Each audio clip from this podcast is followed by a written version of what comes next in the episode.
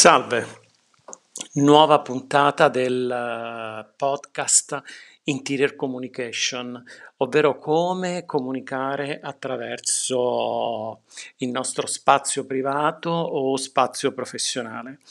Oggi parleremo di un tema molto particolare, mix and match, eh, per quanto riguarda l'utilizzo del legno eh, in una soluzione abitativa o una soluzione professionale.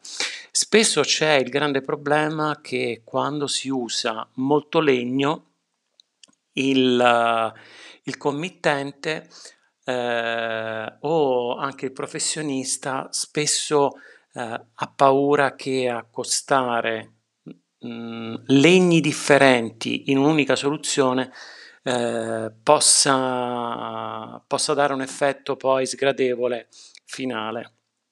In effetti non è così. Eh, pensate un attimo eh, ad un ambiente con un colore eh, monocramo, eh, quindi con un solo tipo di legno, una sola essenza che praticamente copre il pavimento, copre il soffitto, le pareti, i mobili, le sedie, eccetera, eccetera.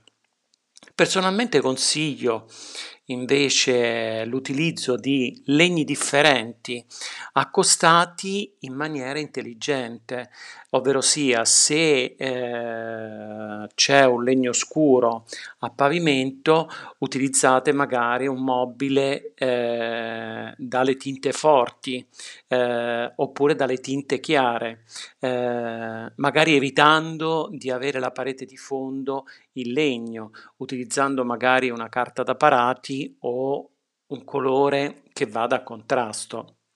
Vi faccio un esempio molto pratico. Eh, possiedo un mobile cinese di antiquariato. I mobili cinesi normalmente sono di un colore rosso lacca. A terra ho un pavimento di un legno scuro, ma lo posso, come, come lo posso assemblare? Semplice, eh, semplicemente accostandolo sulla parete e dando magari massimo risalto con quella che può essere eh, uno sfondo bianco o anche uno sfondo eh, dai colori estremamente forti. Oppure ho una console eh, di legno scuro su un pavimento scuro. Beh, ehm, utilizzate lo stesso sistema che vi ho detto in precedenza.